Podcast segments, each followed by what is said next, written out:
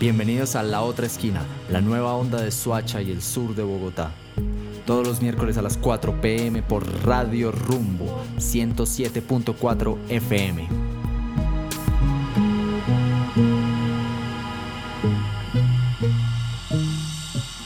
Muy buenas tardes, queridos amigos, queridas amigas, bienvenidos a La Otra Esquina Radio, el lugar en donde cada semana encontramos nuestro sur.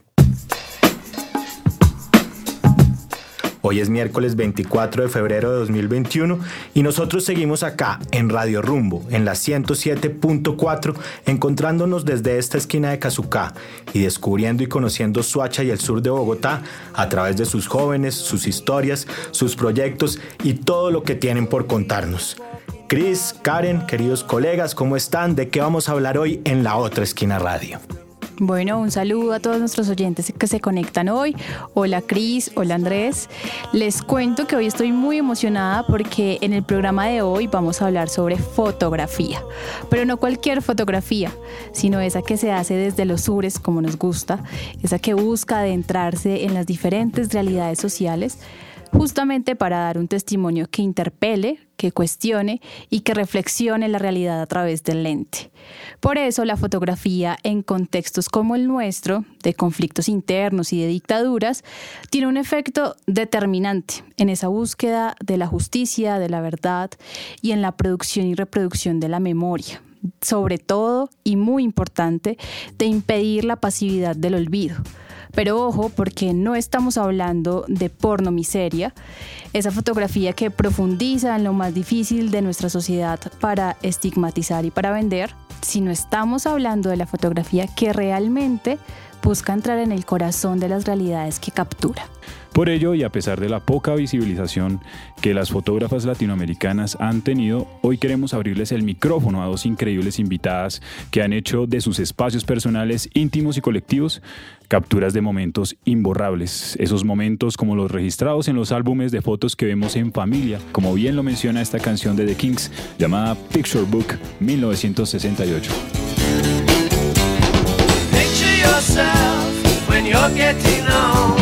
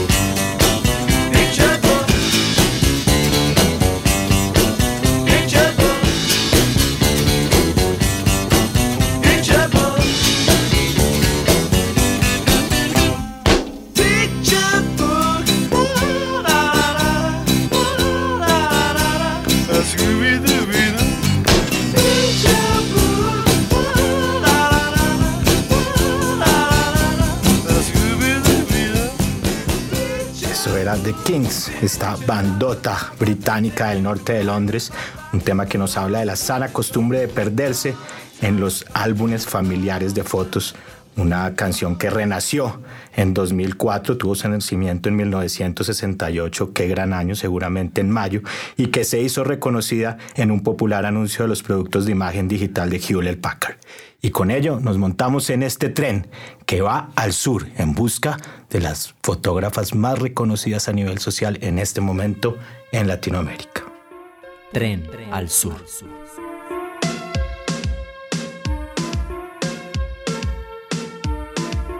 Bueno, desde la localidad de Kennedy llega hoy a la otra esquina una realizadora audiovisual muy muy pila que está generando contenido fotográfico y audiovisual, collage, enfocados en lo cotidiano, en lo experimental y en lo documental, pero también desde una mirada crítica, antisistema, antiespecista y libertaria.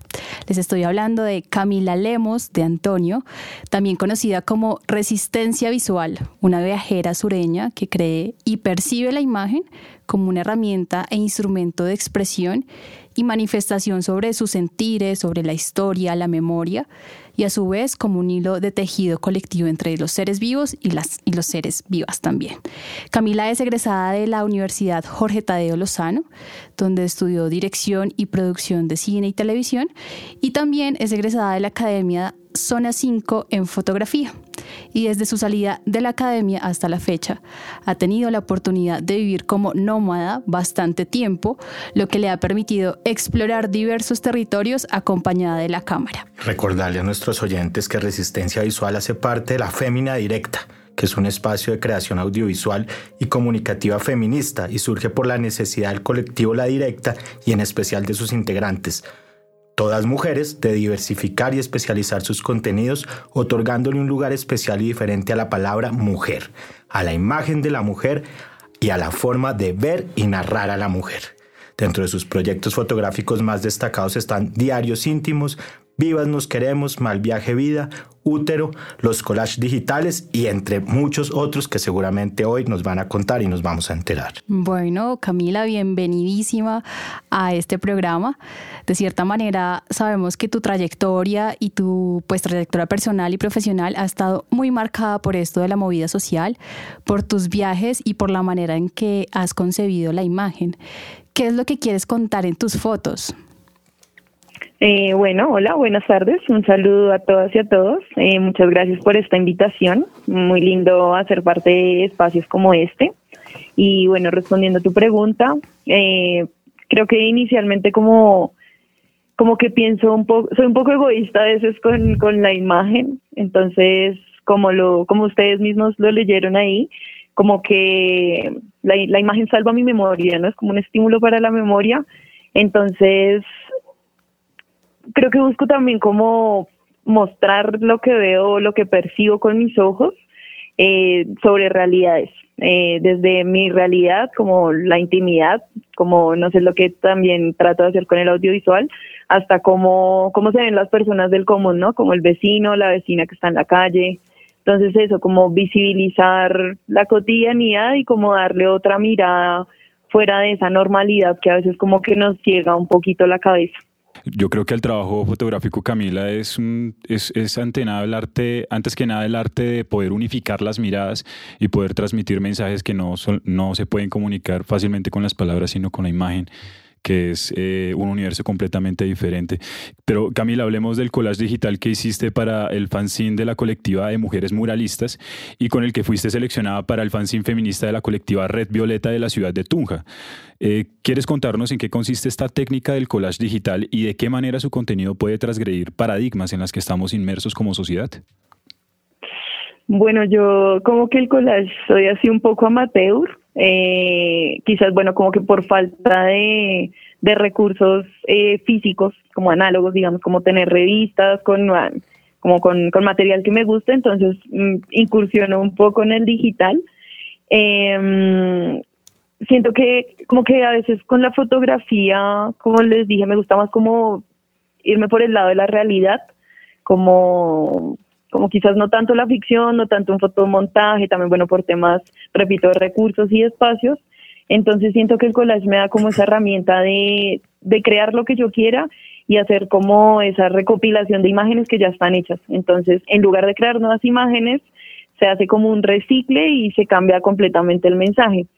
Eh, yo creo que el collage pues, pues sigue siendo una imagen, ¿no? Solo que es otro formato. Eh, permite que manifestemos un poco más libre y que también juguemos como con formas, con cuerpos, con colores y con las letras, ¿no? Pues como, como todo mensaje.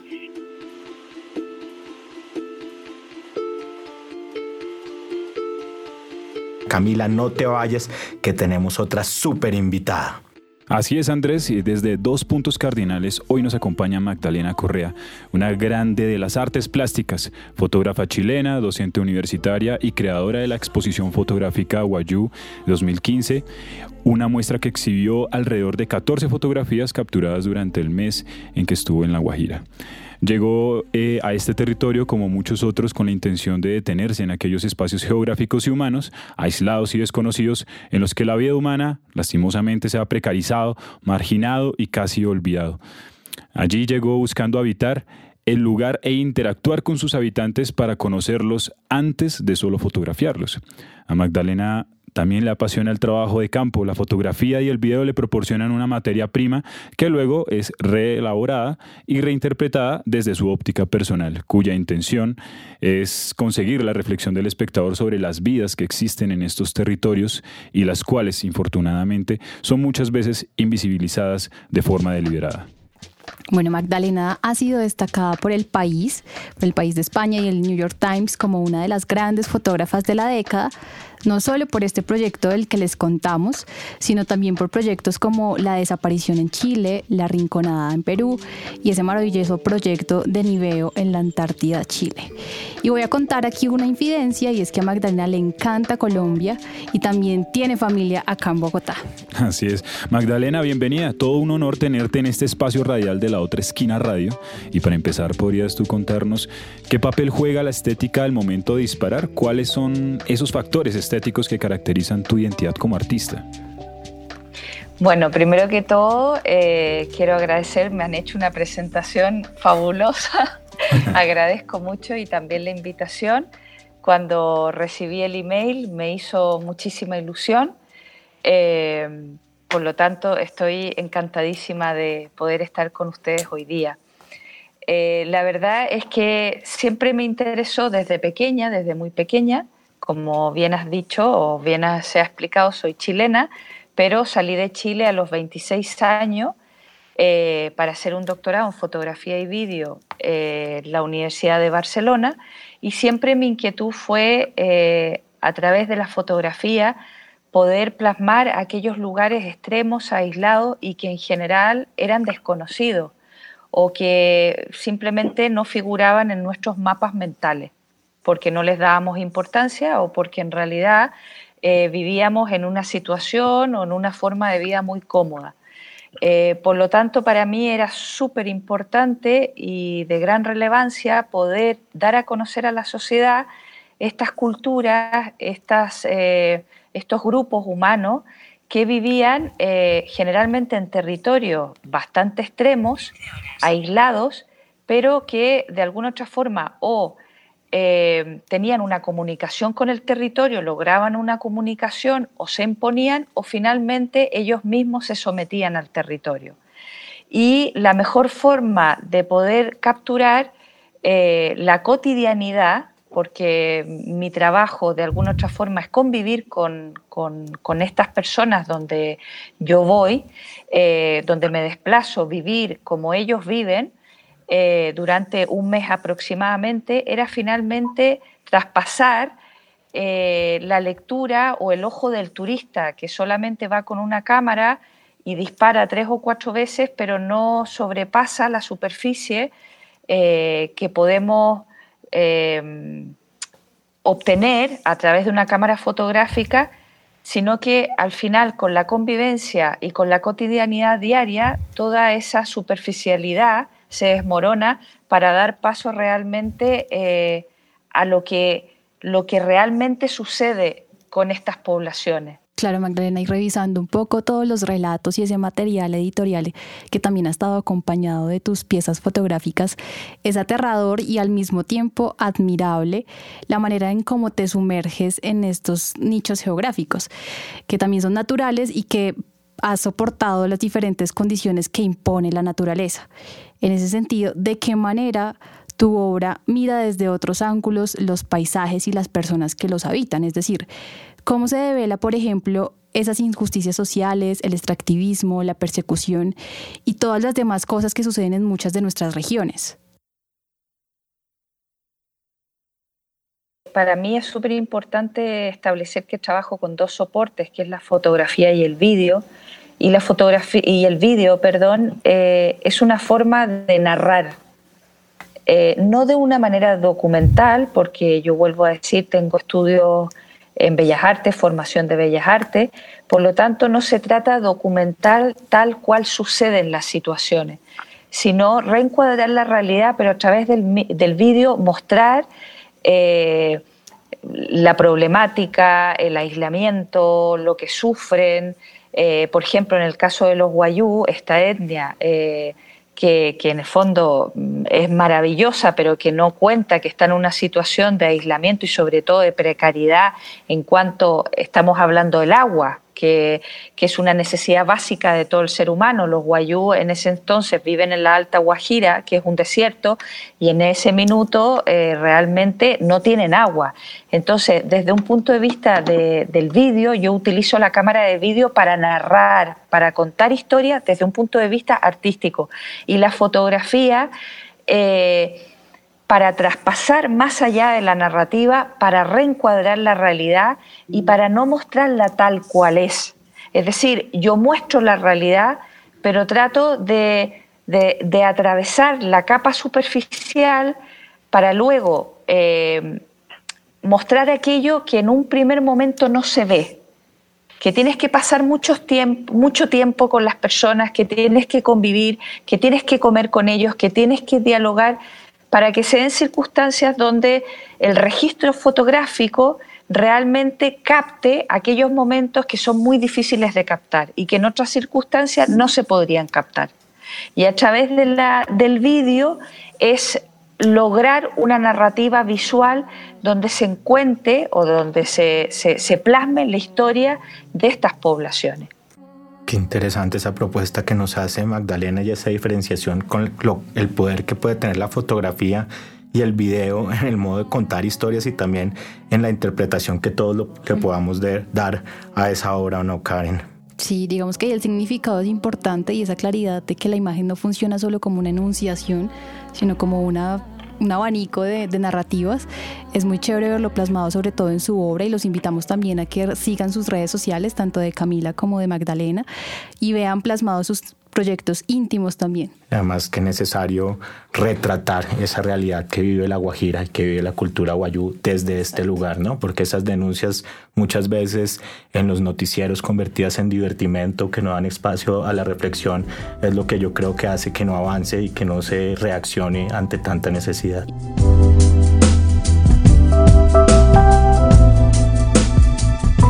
Y en ese sentido queremos hacerle una pregunta a las dos, porque vemos que algunas de sus obras fotográficas están acompañadas de narrativas escritas que ponen en contexto la intención de capturar ese momento.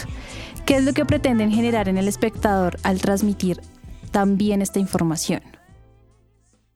Eh, bueno, comparto mucho lo que, lo que dice Magdalena sobre como ese compartir con las personas, ¿no? No es solo ir y invadir su espacio, sacarles una foto y me voy, sino es, es entender un montón de dinámicas que suceden alrededor. Eh, justamente mientras hablaba luego y reflexionaba sobre lo que había dicho, estaba pensando en lo, en lo mismo. Entonces, creo que también va muy ligado al tema de la narrativa escrita, a la palabra en sí, porque siento que, que no es lo mismo pues también hablando como de, de, las redes, ¿no? De la virtualidad.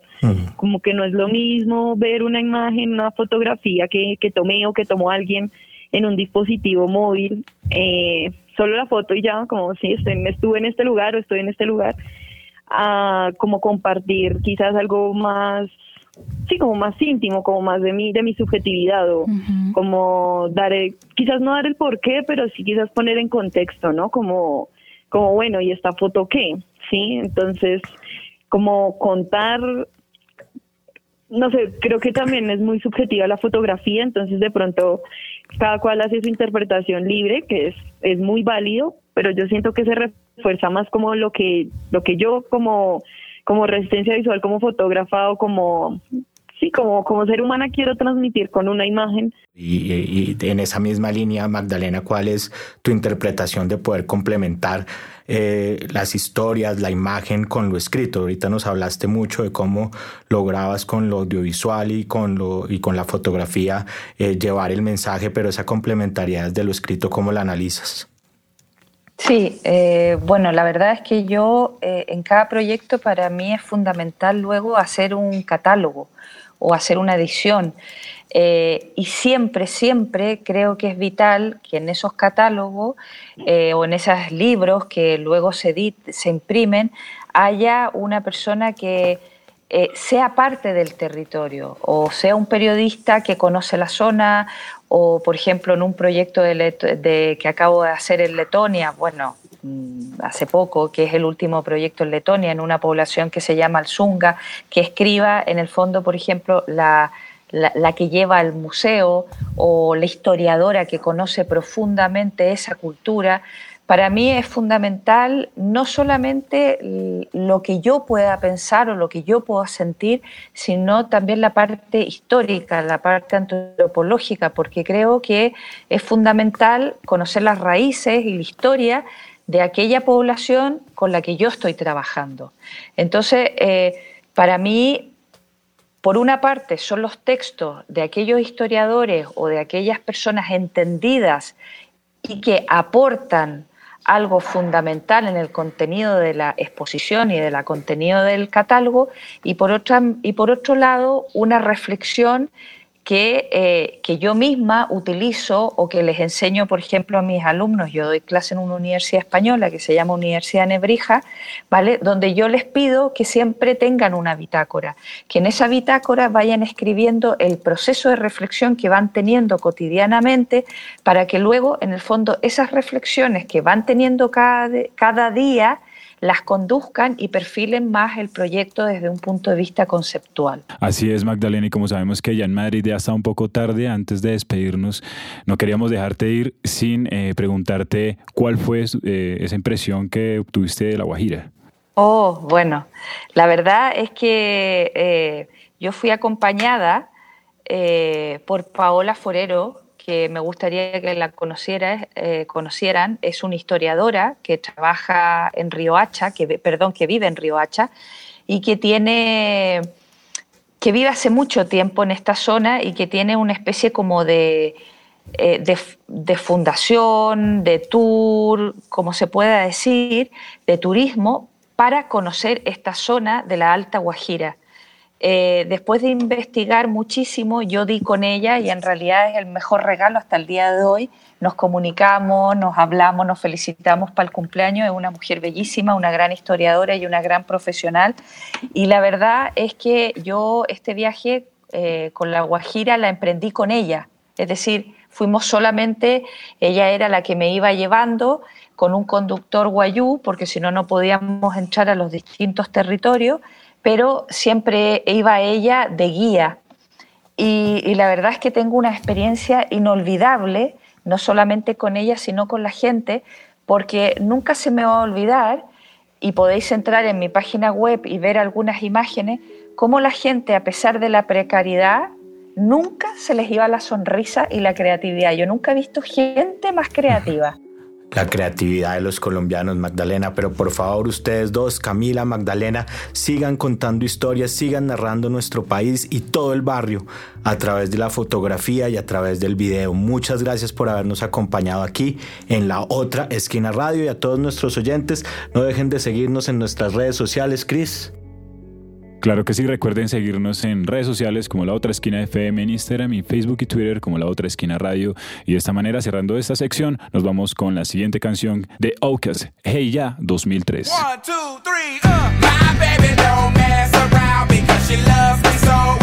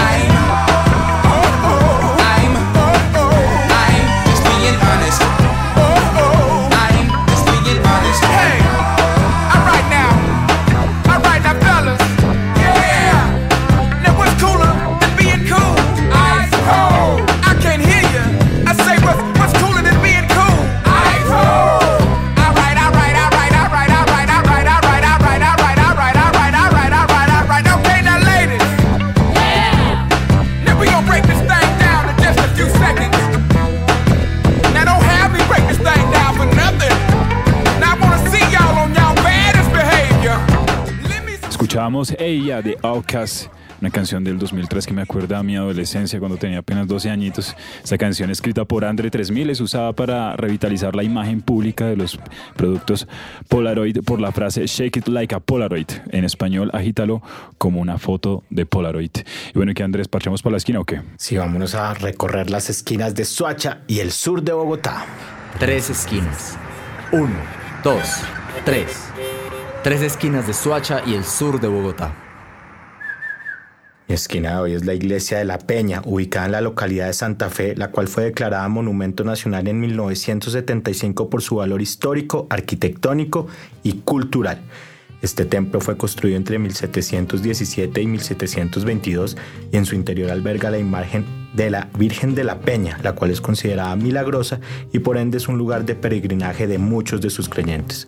Su ubicación en la parte alta del barrio Los Laches hace que se pueda divisar gran parte de la ciudad y tomar una fotografía panorámica increíble de espaldas a los cerros surorientales. Además, es uno de los puntos más visitados por los turistas que vienen a Bogotá, ya que funciona como un gran mirador en esta parte del sur de Bogotá.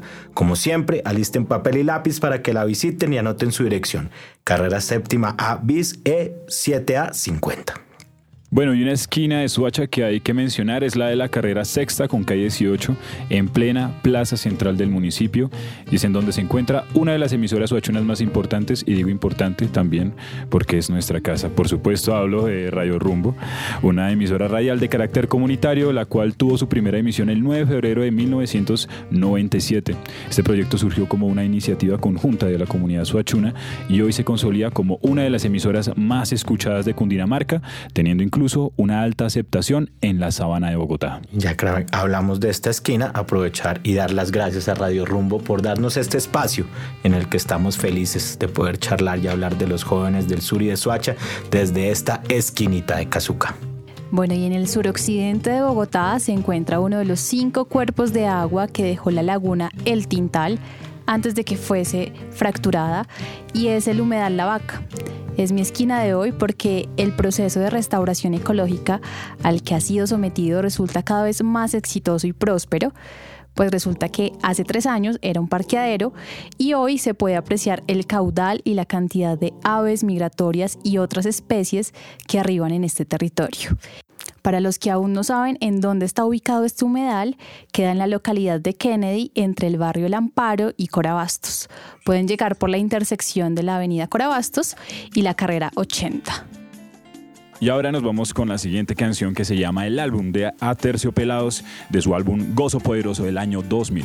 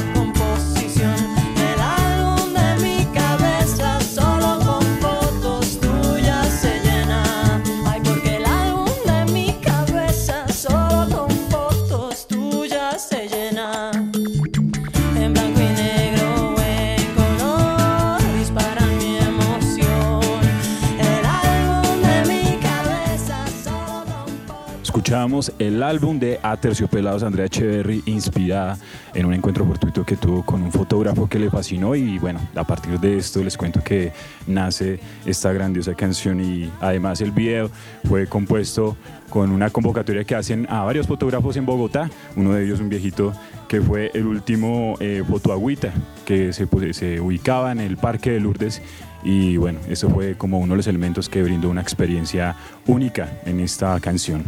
Bueno, ¿qué tal, Crisa? Ah, esa historia detrás.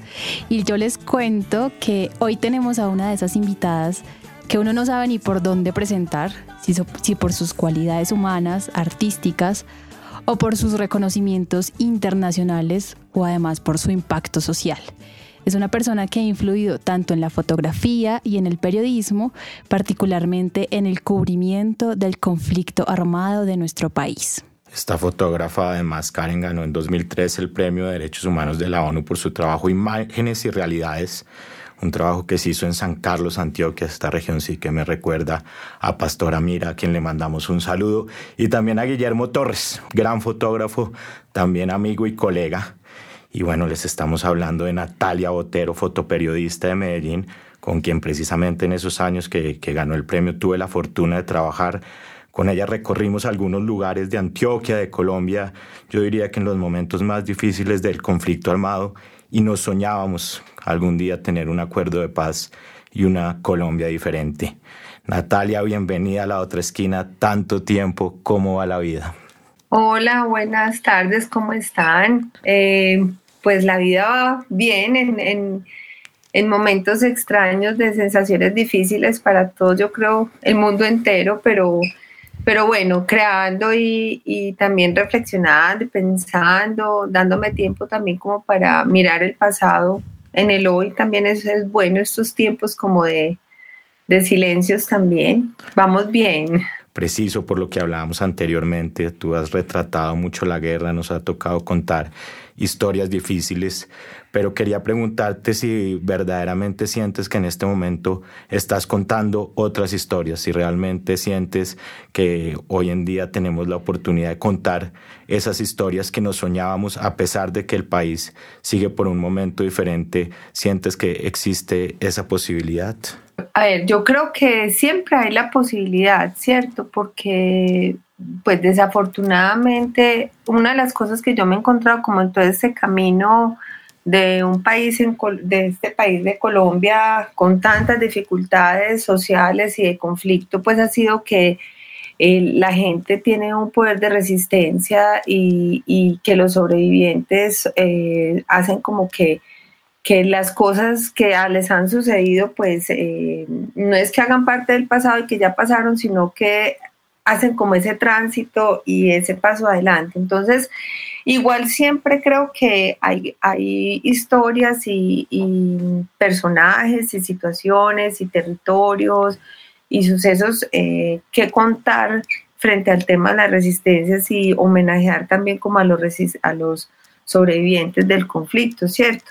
Lo que pasa es que, mm, que, narrar esas historias también son muy dolorosas y difíciles en medio de, una, de unos conflictos permanentes y en medio de una guerra permanente, porque si bien aquí sabemos que, pues, que, que ha habido algunos procesos de paz con algunos grupos, pues eh, no, no, es, no son todos, entonces eh, es difícil.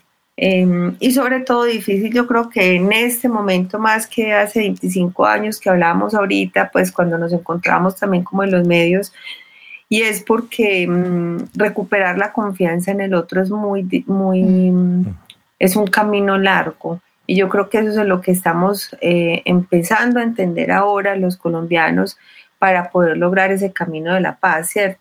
Entonces, entrar a contar las historias eh, de vida Em, de, sobrevivencia, de recuperación, de retorno y, de construcción, eh, también em, es, un proceso lento y de confianza con el otro, ¿cierto? Que yo creo que es lo que hay que empezar a construir hoy, después de haber tenido un camino tan difícil, las comunidades, eh, yo como fotógrafa, y bueno, y las víctimas del conflicto, ¿cierto?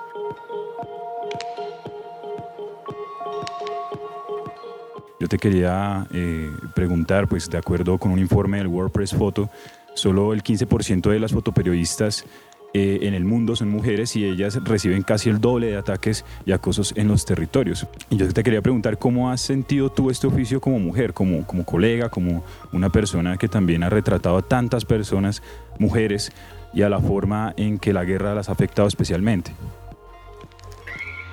Mm, mira, eh, eh, ha sido muy difícil porque nos toca como el caminar en dos, en dos vías y sobre todo a mí me ha tocado muy duro porque yo también tomé la opción no solo de ser profesional fotógrafa, eh, de derechos humanos y de conflictos armados, que no es lo mismo que ser fotógrafa de vida y sociedad o de fútbol, que tiene otras exigencias.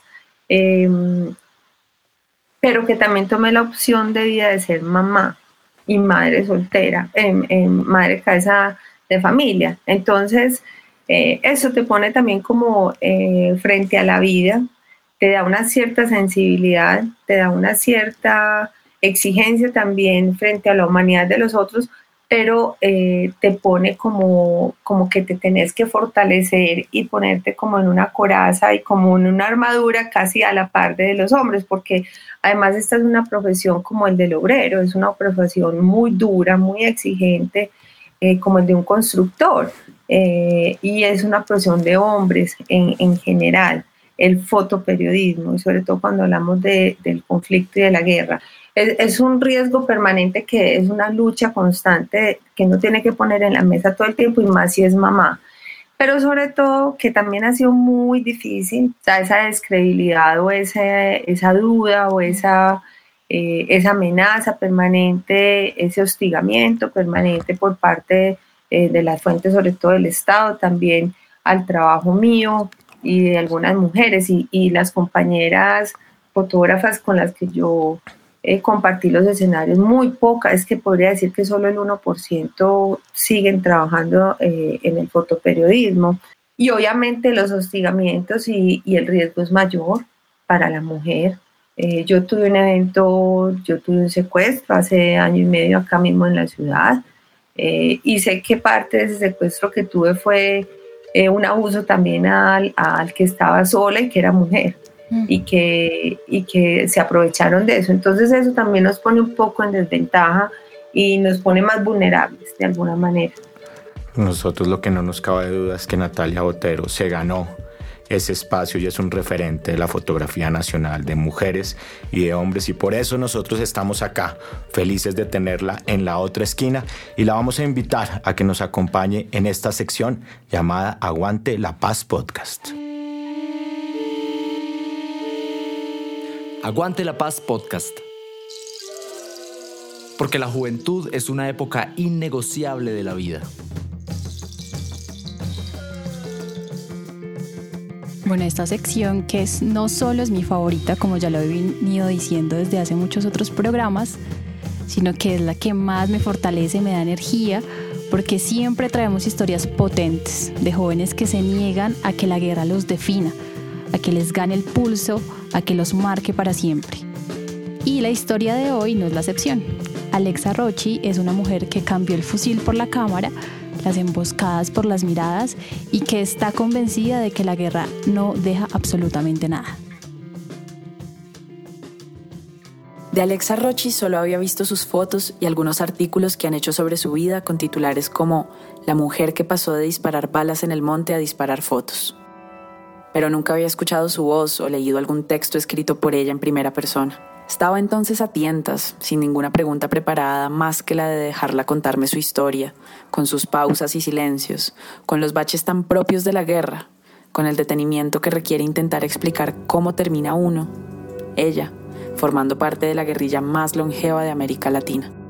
En este episodio de Aguante la Paz podcast conoceremos esa historia, la de una vallecaucana que a los 15 años ya hacía parte de las filas de las FARC, en el bloque oriental, de una mujer que aprendió a fotografiar entre las balas y la selva, y que un día, joven aún, decidió entregar el fusil y resistir desde otro frente.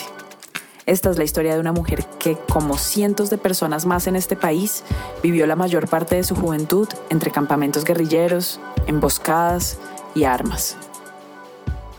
Eh, nunca pensé en ser guerrillera, jamás. Eh, pues porque primero vivía en una ciudad, segundo, eh, pues vivía al pie de una, de una estación de policía y mi sueño era ese, ser policía. ¿Por qué? No sé. Hoy en día me he sentado muchas veces a pensar por qué quería ser policía, pero creo que es que uno de niño trata de, en su inocencia, como de imitar ciertas actitudes de los adultos. Eh, estuvimos viviendo en, en, Tuluá hasta que tuve nueve años y ahí nos desplazamos hacia el Caguán. Vivir un desplazamiento no es fácil para nadie, pero para un niño tiene que significar en alguna medida la pérdida de su inocencia. Pasar de estar jugando con los amigos en la tierra que lo vio nacer a extrañarlos mientras se busca un nuevo hogar sin explicación alguna. Así, la infancia de Alexa empezó a estar cada vez más lejos.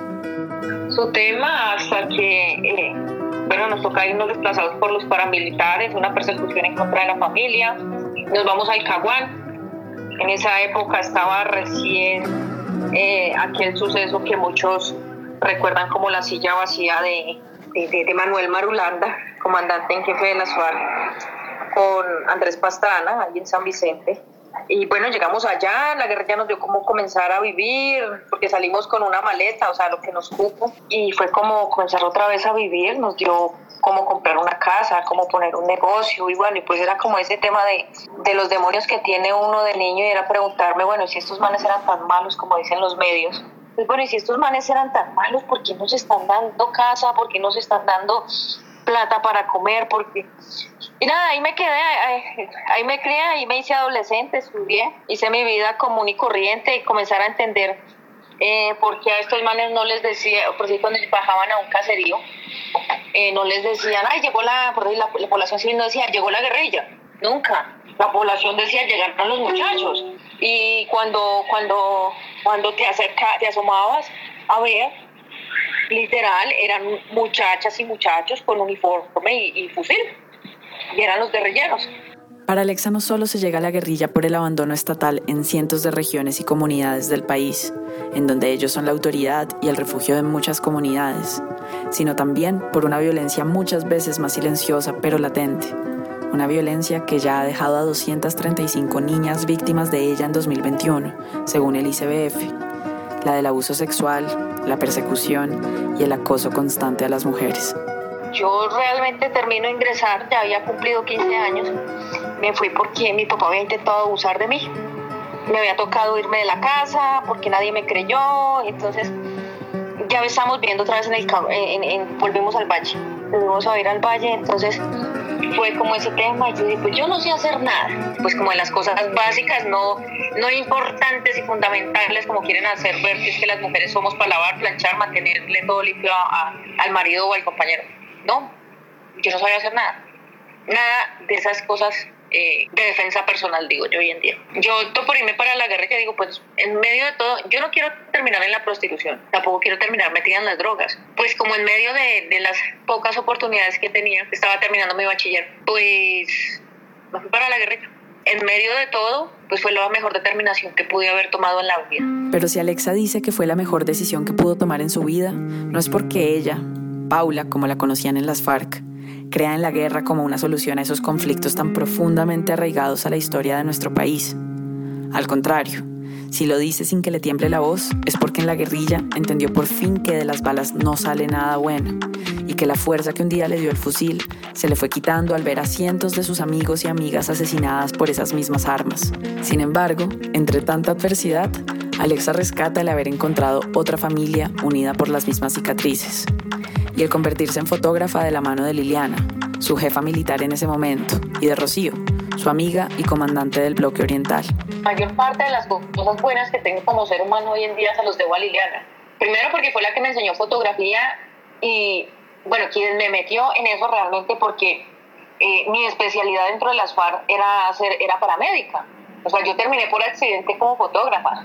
Entonces era cargar el equipo lleno de medicina, el fusil, mi dotación, con el tiempo dejar de cargar un medicamento para cargar un computador, discos externos, eh, hacer fotografías, pues acorde como a esas actividades que se fueran haciendo, como al diario, al diario vivir de los campamentos, ¿no? Entonces algún día me llama Rocío, me dice, vamos, eh, yo me llamaba Paula Navarrete, vamos Paula, que dime la necesita. Nos fuimos y eh, me fui con ella, y Liliana estaba a la orilla de, de, un camino, era un campamento guerrillero, y es Rocío quien me dice, mire, es que hay un curso de propaganda así, así, así, y nosotras queremos que usted se vaya.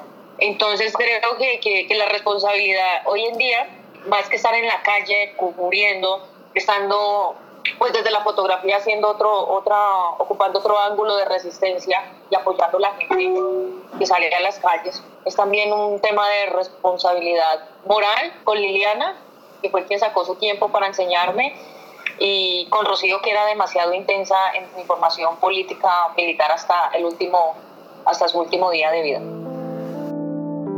Y de Rocío, su amiga y comandante del bloque oriental. Liliana le enseñó de planos e iluminación, de retratos y paisajes, y así, poco a poco, Alexa empezó a retratar la vida cotidiana de los guerrilleros. De la fotografía como propaganda salieron algunas cosas, pero de la intimidad, de las fotos más personales y cercanas a la vida diaria, salieron muchos de sus trabajos más recordados, como ese en el que una pareja de guerrilleros jóvenes se abraza. Lo que no sabía Alexa era que muchos años después, cuando las FARC se comprometió con los acuerdos de paz, esas fotos servirían también como prueba en la Jurisdicción Especial para la Paz, como documento vivo de la juventud en la guerra, como testimonio para la población civil y la población armada. En 2016, Alexa entregó el fusil que la acompañó desde su adolescencia y se unió a los más de 13.000 excombatientes que hicieron lo mismo y que hoy están dispuestos a reconocer su parte en este conflicto, pero también a seguir denunciando desde otros lados la inequidad, el abandono y la falta de oportunidades que aqueja muchas poblaciones en este país. ¿Y por qué firmó un acuerdo de paz? Porque es que la guerra no es fácil. O sea, solamente la gente o esa gente que le dijo no a unos acuerdos de paz esa gente seguramente no tiene hijos o seguramente no piensa que el día de mañana su hijo va a ser mayor de edad y va a ir a, prestar un servicio militar y que seguramente su hijo va a llegar a, perder su vida en una emboscada guerrillera, porque es que en este país la guerra se hace con los hijos de los pobres. La mayor, la, mayor eh, empresa, por decirlo de alguna manera, generadora de empleo es, son las fuerzas militares. Un pelado cumple los 18 años con bachiller o sin bachiller, tiene su mamá que es soltera y aparte eso tiene dos hermanas más, pues yo me voy para, para el ejército, porque sabe que, que son unos meses de, entrenamiento y después va, va, va, a surgir y va a facturar como soldado profesional y que si lo matan, pues su, familia va a quedar pensionada. Tristemente es así, ¿no? Entonces de ahí a, a que, claro, yo me fui para la guerrilla y hice conciencia de que la guerra era una necesidad, pero también se hizo la conciencia de que era una necesidad decir, paremos y hablemos. No podemos seguir condenando el país a otros 50 años de confrontación, porque nos estamos matando entre los mismos. O sea, Después de pasar 11 años de su vida en la guerrilla y de seguir tan apegada a muchas de sus convicciones, ahora desde la vida civil como fotógrafa social y del Senado, surge la pregunta de si ella cree verdaderamente en la paz, la paz como principio, y si los jóvenes vamos a ser capaces de respetar ese principio. Realmente esta generación es una generación pacífica y lo es, desde cualquier punto de vista que se mire. Pero es una generación pacífica que está cansada y que no le da pereza salir a un paro que dure un mes, dos meses, que no le da pereza salir a las calles a movilizarse, independientemente de que haya lluvia, de que haya sol, que evidentemente la guerra no deja nada, porque la guerra es inhumana. La guerra es inhumana. Cuando uno se mete a una guerra, independientemente de que sea al ejército, a la policía, a la guerrilla, a las pandillas, que es, que es como ese otro campo de batalla que, que se da que hay en las ciudades, pues solamente dejan muertos. Alexa dice que la fotografía no es su nuevo oficio. Para ella, la fotografía es su nueva forma de lucha, una pacífica, una que está con y a favor de la gente, una más silenciosa, pero tan rebelde y beligerante como siempre. La fotografía no es un oficio, es una resistencia. Alexa nos enseña que desde estas orillas también se puede gritar y que es en ellas en donde la paz realmente aguanta, porque ninguna otra mujer, adolescente o niña, debería vivir su juventud en medio de la guerra.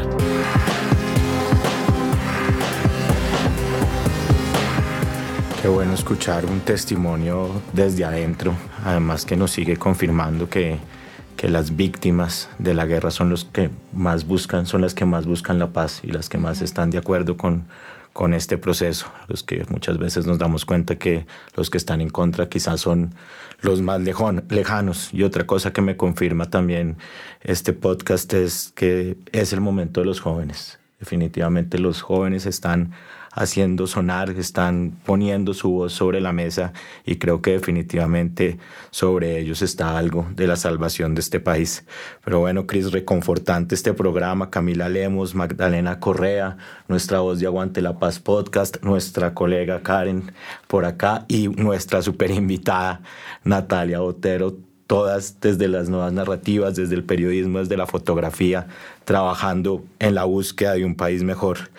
Natalia, yo quería preguntarte un poco sobre tu juventud y sobre si para ti también la fotografía fue una salvación o en qué momento también tú sentiste que podías aprovechar la vida y vivir un, un momento y unos escenarios diferentes gracias a que habías encontrado tu pasión, que es también la apuesta que se tiene acá desde la otra esquina radio.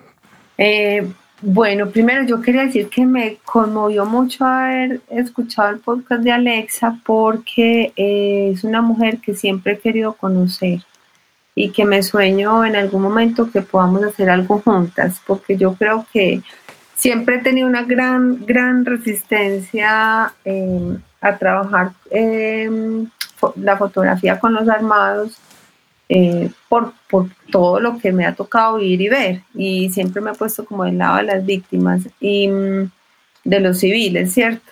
Y escuchándola ella, eh, corroboro un poco también como todo este pensamiento y estas reflexiones que he tenido durante todo este tiempo, ¿cierto? Que cuando uno se quita la bota y el uniforme, deja al lado el fusil, eh, tiene otras eh, oportunidades. Entonces, me gustó mucho haber escuchado su testimonio, coincido con ella eh, en que en mis comienzos la fotografía mm, se volvió como la manera de poder contar. Para mí ha sido muy difícil escribir y encontré en la fotografía esa escritura con la luz, eh, de poder contar como esa cotidianidad que me rodeaba, como esos sentimientos y esas eh, sensaciones y, personajes que yo eh, veía en mi cotidianidad y que de alguna manera quería mantenerlos como permanentes, como en, en mi historia de vida.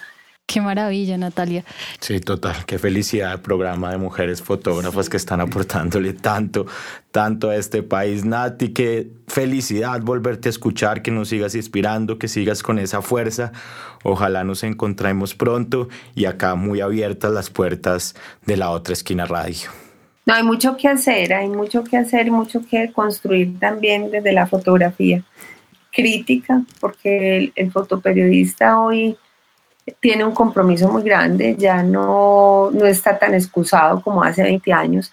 Eh, el tema de las redes sociales también es, es, un tema que hay que pensarlo para la construcción eh, a favor de, mm, ¿cierto? Y no la de construcción, pues. Para el despertar de, conciencias. De la paz.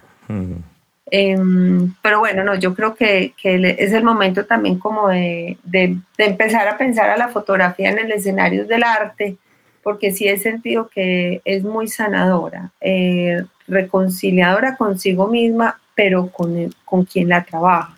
O sea, lo veo yo permanentemente en las mujeres que, con las que trabajo frente al tema de la desaparición forzada. O sea, es, es impresionante cómo, cómo la fotografía se vuelve ese espejo de, de reconciliación con ellas mismas y con su espíritu, su vida, con su familia, con el, con el mundo entero. Así es, esa era Natalia Botero, hoy en la otra esquina radio. Y así nos despedimos, queridos oyentes, queridas oyentes. Nos vemos la próxima semana en un capítulo más de este programa. Cris, una invitación a nuestras redes sociales. Claro que sí, dando cierra este eh, decimonoveno programa ya de la otra esquina radio. Les quiero invitar nuevamente a, a seguir nuestras redes sociales, la otra esquina Radio eh, en Facebook y Twitter y la otra esquina FM en Instagram. Entonces nos vemos dentro de ocho días. Eh, muchas gracias por escucharnos. No olviden conectarse con nosotros e invitar a sus amigos a que se unan a este parche de esquineros. Chao, chao.